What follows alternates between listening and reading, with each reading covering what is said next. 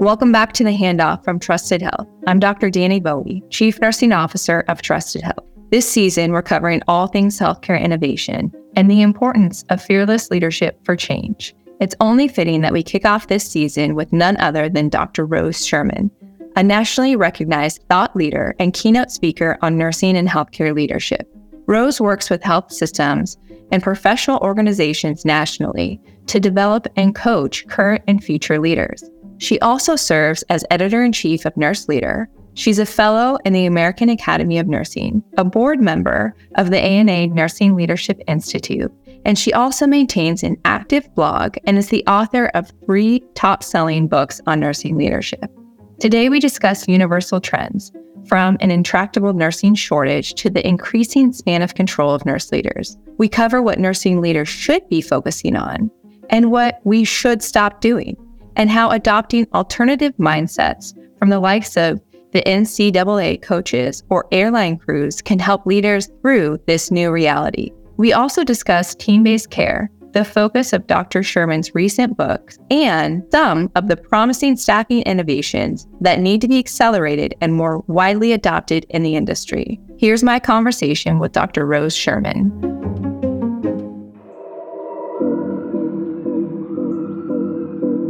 Dr. Rose Sherman, welcome to the handoff. Well, thank you, Danny. Thank you for having me. Yeah, I'm really excited to talk to you today, right now, and how we're leading this new podcast series is around the topic of healthcare and innovation. And you just bring so much knowledge and insight in the industry. I can't wait to get started. As I've been thinking about the podcast and just our listeners and how we're really focused also on the innovation, but the care delivery to our patients, you know, I would love it just to start if you could share um, a story or patient experience that was really impactful in your career? Well, you know, Danny, there's so many I could share, but one that I think had a really profound impact on me and probably is very related to some of the topics we're going to talk to today talk about today was while I was a leader in the Department of Veterans Affairs, I was selected to be part of an executive team that opened up the VA Medical Center in West Palm Beach, Florida. And we had one of the most innovative medical center directors the VA probably has ever had. Just as an example, we opened up with an electronic health record in 1995 when nobody was doing it. So we were really on the bleeding edge. Um, and this medical center director, who was himself a Vietnam veteran, uh, something that he was really focused on was making the medical center very veteran centric.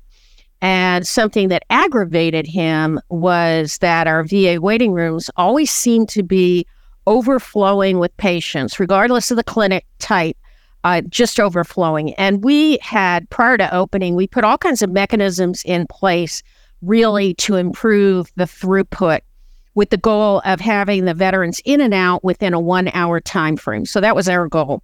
Well, we open and our waiting rooms are overflowing.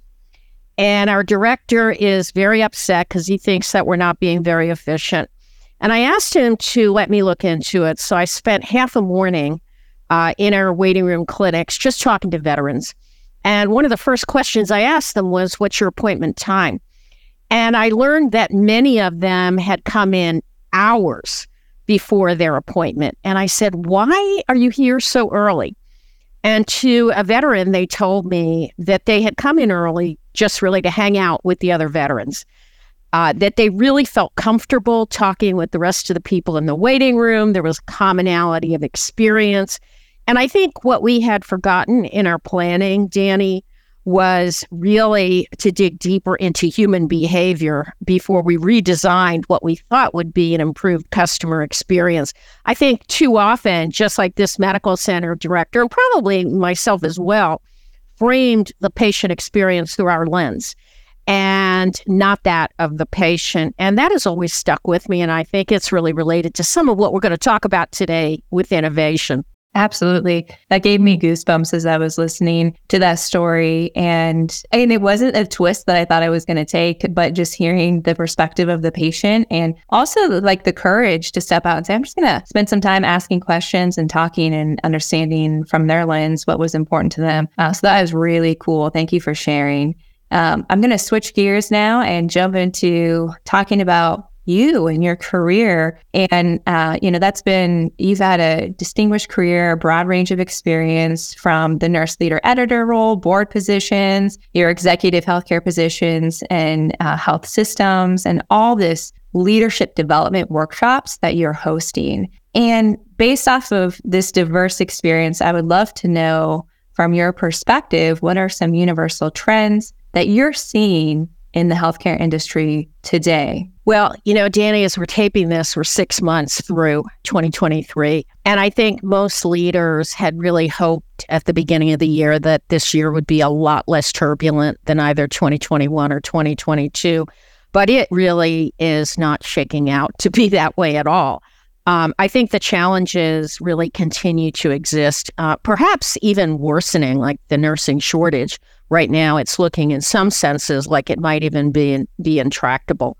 I think some of the other things that we're seeing is that nurse leader span of control has actually increased in hospitals today as more and more staff move to part time. But the other trend is that because of financial issues, uh, many hospitals are really cutting down the number of leadership positions to save money.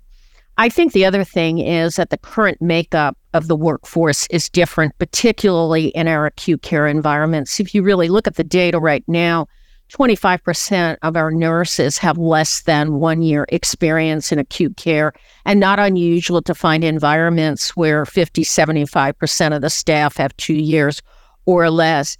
And and I think that we have a workforce that's not only demographically different, they're really seeing work in a very different way. They're focused on their well-being and leaders tell me interestingly enough that one of the questions that they're being asked on interview now that never came up before is about what are the well-being efforts of a health system or an organization. So that's a big change. Yeah, I am interested and surprised to hear the approach of the nurses asking about well being. You know, here at Trusted, we did a survey really trying to understand the impact of health systems and the well being of the frontline nurses and services that are being offered, conversations that are being had. And we're starting to see some improvement with mental health, but it's definitely top of mind for our clinicians. And one of the things that was top of mind for them was actually staffing as well, getting staffing right. So that's kind of interesting to hear and a little bit of music to my ears that we're asking the right questions to the workforce as they're also asking the questions to their employers. Um, and I'm also surprised about span of control. I mean, how much more can a nurse manager do? Well, they can't, Danny. That's that's really the issue because you know when you have a less experienced workforce and you don't have those strong core teams on the units, the onus is really on the manager, and so many managers are finding themselves in a situation where it's almost impossible to maintain work-life balance. And I'm so thankful that you're doing the work that you're doing and helping uh, frontline leaders. And uh, as you you mentioned those trends, you know, is there anything that you would encourage our profession to focus on? Such as is there anything we should stop doing and start doing to start to overcome some of these challenges that we're seeing uh, presently in 2023 and as we head on into the future? You know, there's a couple of things that in that last question that you asked me that we didn't talk about. And one is that I think our younger workforce are really more career focused. They're seeing their work as tours of duty. You know, I'm, I'm not coming on your unit to stay for uh, two years or even a year. And so they're very career focused. Uh, leaders also tell me that staff are much more transactional that there's a lot of focus on money right now, which kind of gets back to that topic of well being because I like the Gallup model, which really not only includes physical and psychological, but also includes social well being, financial well being, career well being. So it's much broader than that. Not surprising with everything that's going on in society that they really are looking at the money piece of it. I think that nurse advocacy for the mandated ratios is really on the rise. And I know we're going to talk a lot more about that. And I think union activity as well. So, as I think about what uh, healthcare systems need to do and what nurse leaders need to do, I think some things really pop out at me. One is that I think we do have to have some frank discussions about what nurses should stop doing. When medical centers really examine uh, what nurses are doing, 50 to 80% of what they're doing right now does not need to be done by a nurse. So we don't have a workforce that's working at the top of their scope of practice. We're in a situation right now where there just isn't enough of us. There isn't enough of us, and there probably will never be. And so we need to leverage both technology, but also other team members so that nurses can really work at the top of their scope of their license. I think these things are really important, especially now. I would agree. I, am glad you brought that up. And it's critical, I think, engaging. As you mentioned, there's not enough of us. There's a lot of work, there's not enough of us. But how can we be smarter about the work that we're doing, both in the essence of team formation and building strong teams and how we can operate together, but also engaging technology and doing that in a way that we want to elevate the top of our license and practice at the scope that we were trained to practice at. Because I know nurse managers, you know, oftentimes a nurse manager comes in and they're meant to be, they're master's prepared nurses. They've been trained in evidence based practice and we bring them into these roles and expect education and you know form them. But then the practice that they do is as you mentioned that transactional piece a lot of scheduling transaction staffing transaction hiring transaction but less around research innovation models that i think could be really impactful for their teams they're leading and the patients that they're serving. And so engaging in that technology engaging in new models which we're going to talk about soon and you have some expertise in your book i think is so critical Thank you for mentioning that. It's just uh, such a passion of mine. Now, with nursing school enrollments down for the first time in two decades, and the majority of the nurses working clinically are younger with less experience than in the past, how should leaders approach leading them and managing in this new reality that you said is like tours of duty and it's transactional. And so, how can we help support our leaders in this new reality of workforce management? Well, you know, one of the things that I'm telling leaders right now is they really need to change their paradigm or mindset about nursing leadership in general. In fact, they're much more like NCAA basketball coaches right now with a roster of players who leave for the NBA after playing for just a year. So they have a whole team of one and done players. And so when you have a whole team of players that is constantly uh, moving out and on to other things, um, I think we've moved into a different kind of an environment. The there's some really good work around this by Dr. Amy Edmondson at Harvard University. She talks about teaming versus core teams. And so, what has to happen in that environment is that you really have to hardwire quality, safety, communication in ways that you've never had to do before. And, you know, in some senses, I think we could look to other industries. And the one that I think about is the airline industry. When you get on a plane, uh, sometimes those crews have never flown together before. They all know their roles, but they don't necessarily know each other. So, how do we become a high reliability organization in the face of all this kind of chaos and change? Because what Gallup is telling us right now is uh, you know, they're they're talking about a major culture shock that what happened with COVID is like an asteroid hitting the planet. But the point that they make is that there's no going back, that more and more, especially of the younger workforce, have more of a gig mentality or mentality that I'm going to move around to really advance their careers. So I think that the other piece of this that we need to realize is that we still do have a lot of seasoned nurses in the workforce. And I believe fully utilizing these seasoned nurses and keeping them in the workforce as long as possible in a virtual capacity so they can watch what's going mm-hmm. on at the bedside and really intervene if they need to with these younger, inexperienced staff is really critically important. And these younger nurses, they want their leaders to be coaches. That's really what they're looking for versus traditional leader. And they want career coaching. And, and that career coaching might mean leaving your unit that was an aha moment because I, I did read your book and you mentioned that in your book about, you know, nurse leaders. It is like the, you know, an NBA roster, people are coming and going and embracing that mindset and being open to that and then creating the teaming approach. And I would like to talk a bit more about your book because it was so great. And I had so many of those aha moments, as you mentioned. But your most recent book, Team Approach to Nursing Care Delivery Tactics for Working Better Together, came out in April. And what was the driver for focusing on team based care? I know we just talked about some of it today, but Why is this so important right now? Well, I think a couple of things really uh, stood out to me as I was doing leadership workshops, really on other topics, specifically around the topic of retention. One thing that just kept coming up, especially from these managers, were how these core teams had really fallen apart. So the question became I did a really deep dive into the whole topic of teamwork and how do you improve teamwork. And I went ahead and designed a workshop called Rebuilding Nursing Teams Coming Together After Falling Apart it was so successful. You know, I'd done 30 of them just by the fall within three months. And I knew this topic was really resonating with nurse leaders who saw, you know, if you look at the turnover during 2022, the average turnover in the United States was 27%. So this topic of rebuilding teams really resonated with this group.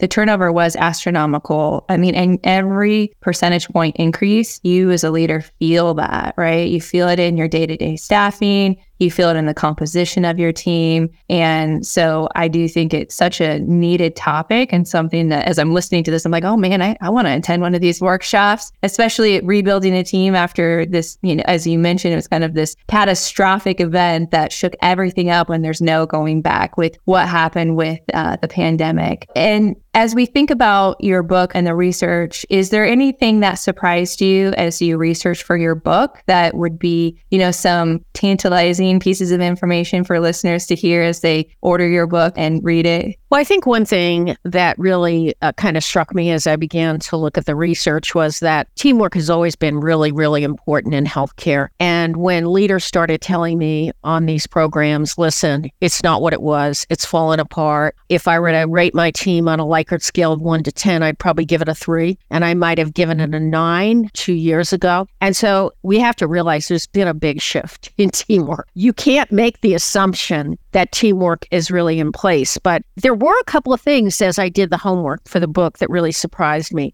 And that one of them was that different generations see teamwork in a very different way. And right now, I think the newer nurses that are coming into our workforce are Generation Z. So they were born after 1997. What we're beginning to learn about them, and there was a really good study that was done by the Walden Foundation, is that they are much more individualistic as a generation than other generations. So they're more individualistic rather than collectivism in their thinking about work. They also have had far less experience working on teams. So what managers were telling me on this program was that mindset was me, me, and more me. And so I think part of it with teamwork is that you have to see it to be it. And they just really weren't seeing that. And you couple it with how much of their schoolwork was done remotely during the whole pandemic. It's not surprising that we've seen this steep decline in teamwork and it does need to be nurtured and team backup needs to be nurtured because that's the other piece of teamwork. And, you know, as we look at moving to team based care models, which I can tell you across the United States right now, many, many health systems are really doing it.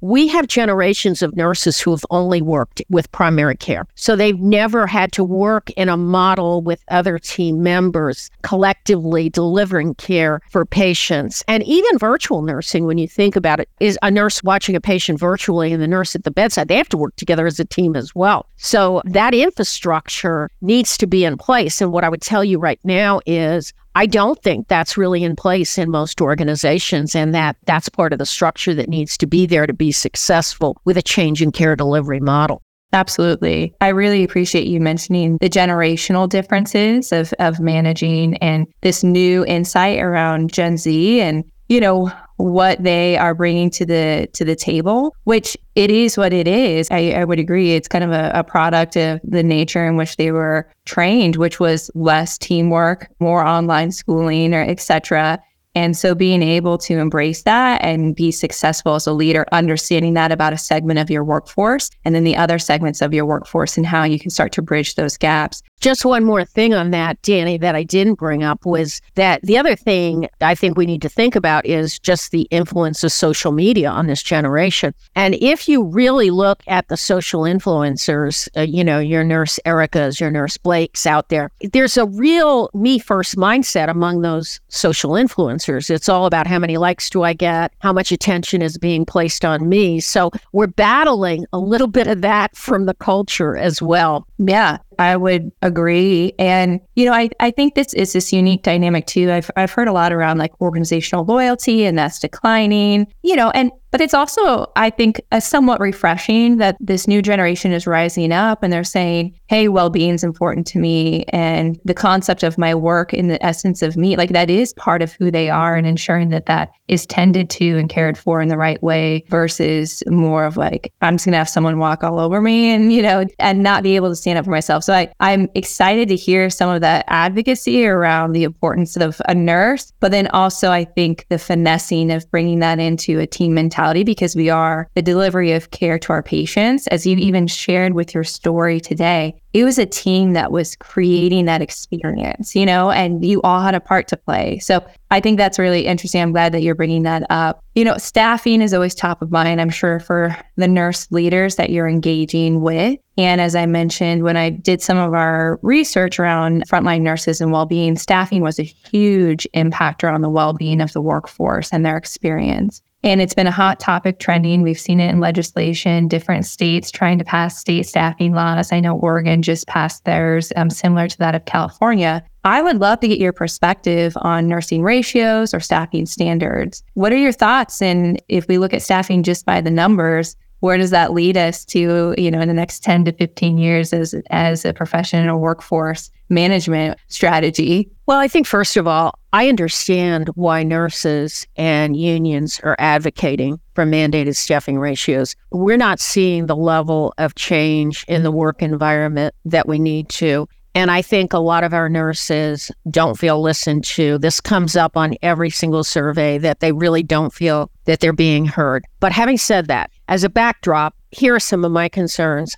I think that right now, and I think about what happened just, you know, a couple of weeks ago in Oregon, the legislators are being told that we have enough nurses to do this which I have to tell you, based on everything I'm seeing, all the data that I'm looking at, the health systems that I'm working with, the vacancy rates that they already have, I don't think this is the case. And they're also being told that nurses will return to acute care settings in large numbers if the ratios are in place. If you do a deep dive, which I did for a Nurse Leader, I'm editor of that journal, and I wrote an editorial that comes out in October about the conundrum of mandated staffing ratios and went through all the data, you know, the numbers just aren't there, Danny. And I think that California, which has had ratios since 1999, is really the poster child for what could happen nationally. Their health systems have among the highest utilization of contingent staff in the country to really meet their ratios. And yet daily, they're not meeting their ratios. And so that's my big concern is the numbers. The second thing is healthcare costs. As I mentioned before, 50 to 80% of what nurses are doing right now does not need to be done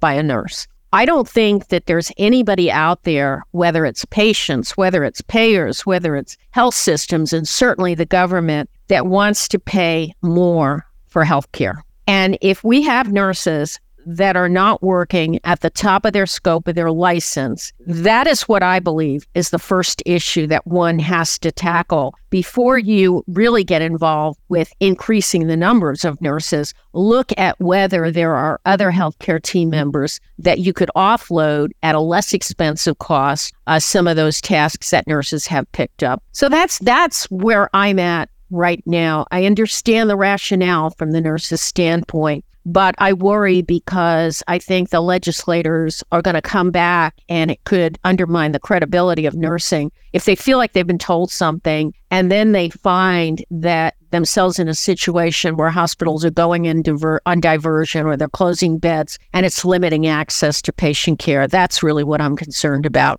I think that's a really valid concern. And I appreciate your kind of setting the backdrop of like, hey, we understand why this is a topic and we understand why this is a pursued path of solution but we also recognize the consequences of how complex staffing and scheduling is. I mean, you just mentioned it we have a new generation in the workforce and leaders are managing multi-generationals. There's expectation around gigs, transactions, payment, as well as the technology. Is that supporting how we're doing this work? And in some of my research um, that I did for my doctoral thesis, you know, the nurse staffing problem is the most complex optimization problem that exists in any industry. Matching and bringing in nurses, to patients and the delivery of that care. It is not as simple as a modeling of numbers it's deeper than that. And so um, I understand as well. My my hope and passion is that we would just continue to pursue and explore how to solve this from the root. You know, the, the really understanding what's driving this and top of licensure, teaming, technology, multiple strategies to solve this.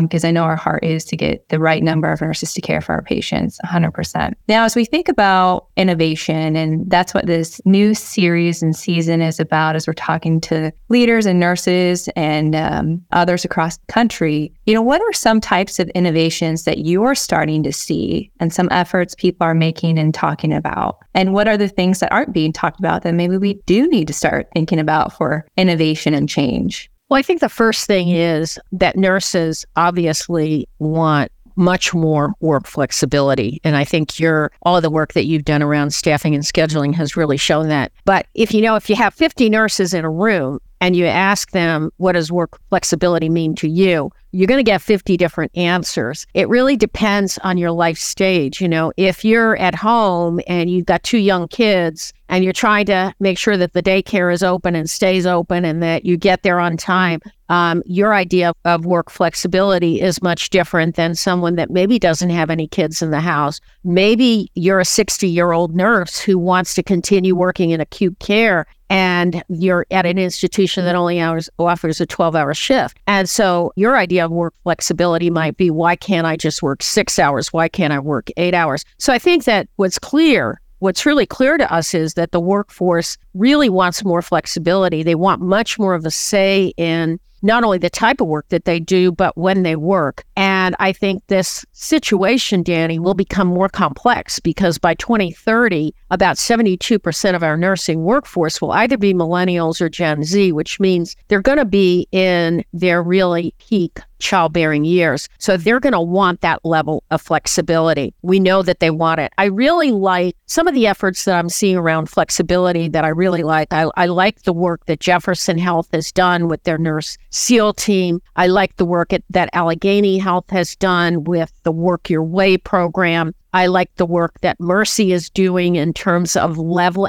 different types of workforces and kind of putting them on top of each other, realizing that it's not a one size fits all. I think we're seeing more health systems now mm-hmm. with their own travel systems. I think that people are looking at innovations around self scheduling. I think we're also seeing some really good innovation in our academic practice environments to help nurses be more work ready. And one of the projects I particularly like is one that Emory Health is doing with Chamberlain, really preparing nurses to be able to move right into ICU and perioperative nurses nursing by giving them badges and things like that during school. So there is innovation that's happening. It's just probably not happening fast enough and it's not happening broadly enough is what I would say.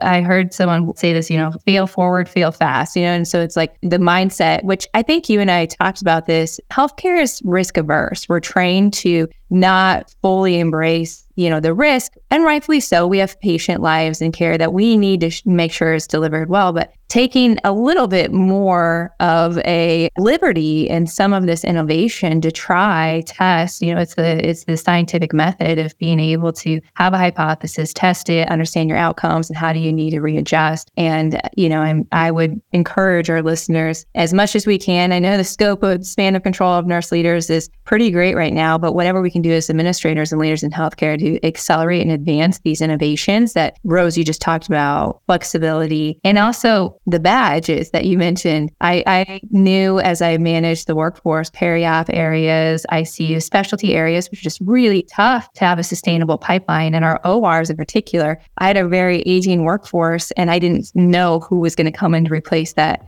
that workforce that when they retired, there was a big gap there. So those are some really key call outs.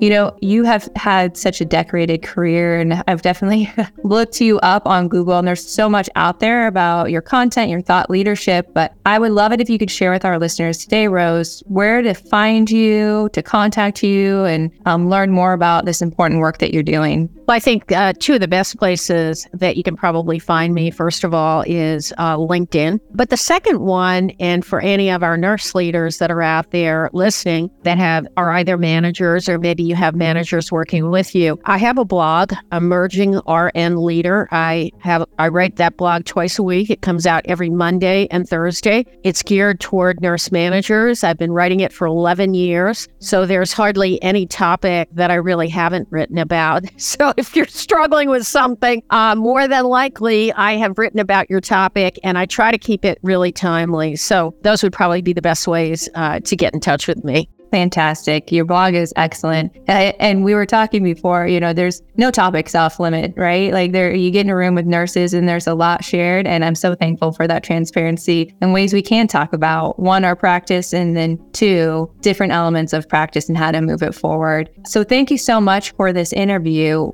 Oftentimes what we do is we ask our guests to share with our listeners, you know, what is a final handoff that you would like to give to our listeners today?